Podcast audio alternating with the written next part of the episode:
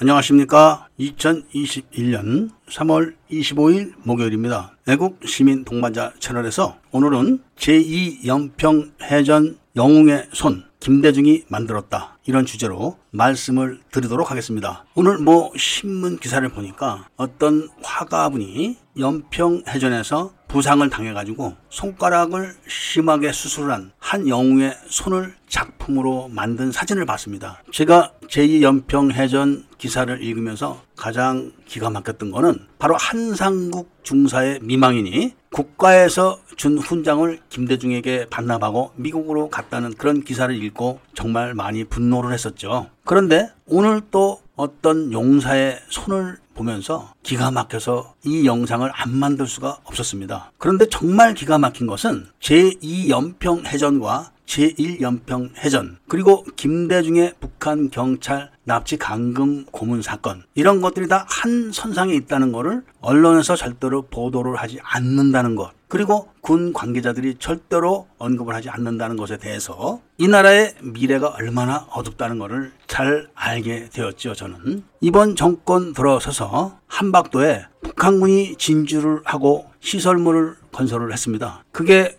언론에 알려지게 되자 국방부에서는 원래 한박도는 북한 땅이다. 이렇게 둘러대고 감사원에서는 그런 사실이 맞다. 이렇게 뒷받침을 하는 쐐기를 박아줬었습니다. 정말로 한박도가 북한 땅이면은 왜 북한은 박근혜 대통령을 공작 탄핵을 해놓고 현 정권을 출범시켜놓고 취임식을 하기 전에 난수 방송을 한 다음에 취임식 며칠 전에 건설 자재를 한박도에 옮겨놓고 공사를 했을까요? 원래 북한 땅이면은 진작에 했어야죠. 행정안전부에는 다 모자른 사람들만 있어가지고 한박도에다가 대한민국 주소를 부여를 했을까요? 정부에서 한박도에 주소를 부여한 것은 김대중이 북한 경찰을 납치해서 감금했다가 고문하고 그런 사실이 중국에 들통이 나고 그러기 전입니다. 그러니까 한 나라의 대통령은 북한군이 한박도에 진주를 해도 말을 안 하고 있고 국방부 장관은 그 땅은 원래 북한 땅이라고 거짓말을 해대고 그리고 감사원은 국방부 말이 맞다 이렇게 쐐기까지 박아주는 걸 보고서 생각을 달리하지 않을 수가 없는 겁니다. 만일에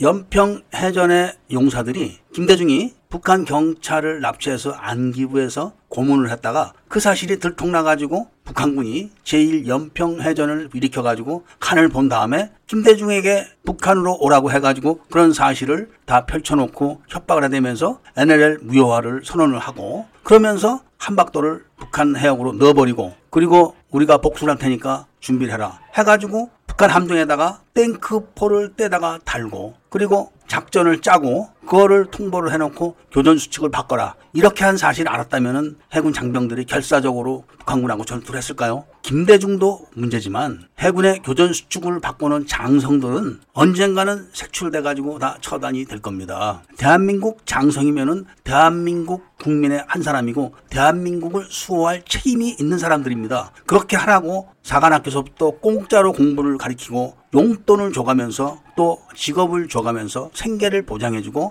했음에도 대한민국을 수호하는 게 아니라 북한을 수호하는 행위를 했기 때문에 그런 것이죠. 제2연평해전에 대해서는 오디오북으로 제작을 해서 다시 올려놓을 겁니다. 김대중이 북한 경찰을 납치해서 고문을 했다는 것은 중앙일보 담당 기자가 이미 신문에서 확인을 해줬고 중국이 그런 사실을 알고 중국에서 안기부 요원들을 모조리 체포해서 구속을 했다는 것은 손영택 안기부장이 취임식을 마치자마자 중국으로 가서 열흘간 있으면서 구속된 안기부 요원들을 다 데리고 왔다는 사실로 확인이 됐고 그날로부터 대략 한 달 이후에 제1연평 해전이 발발을 했는데 제1연평 해전이 발발되기 전에는 북한이 많은 준비를 한 것이 그 당시 보도를 보면 다 알 수 있는 겁니다. 그리고 제1연평 해전을 간보기로 해가지고 그 피해 사실을 놓고 김대중에게 통보를 해서 북으로 오라고 해가지고 6.15 선언을 끌어내는 것처럼 해놓고 북한 핵 자금부터 해서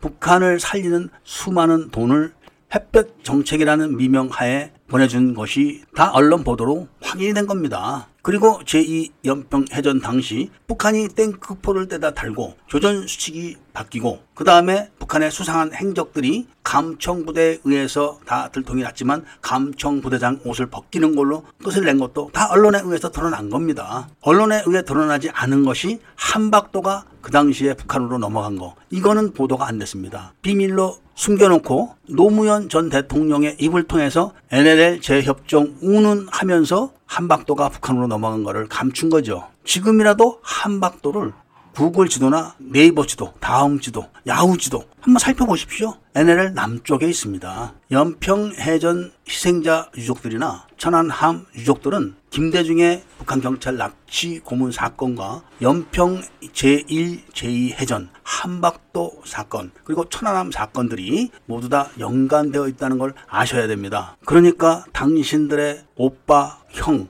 아들 이런 귀중한 사람들이 김대중의 잘못된 정책으로 희생되었다는 것을 확실히 아셔야만 된다 이런 이야기죠. 그런 사실을 확실히 알리기 위해서 오늘 영상에는 관련된 기사 자료들을 제가 올려놓겠습니다. 그 중에 단 한 가지라도 추측하거나 스스로 지어낸 말이 있다고 생각하시면 언제든지 연락 주십시오. 그리고 조속하게 제1연평해전과 제2연평해전에 대한 이야기를 오디오 북으로 만들어서 올려놓겠으니 모든 해군 장병들이 다 한번 들어보시길 부탁드리면서 오늘 이야기를 마치고자 합니다. 구독과 좋아요, 알림을 부탁드리고 회원에 가입하셔서 대한민국의 자유민주 체제를 수호하는 데 많은 도움을 주시기를 부탁드립니다.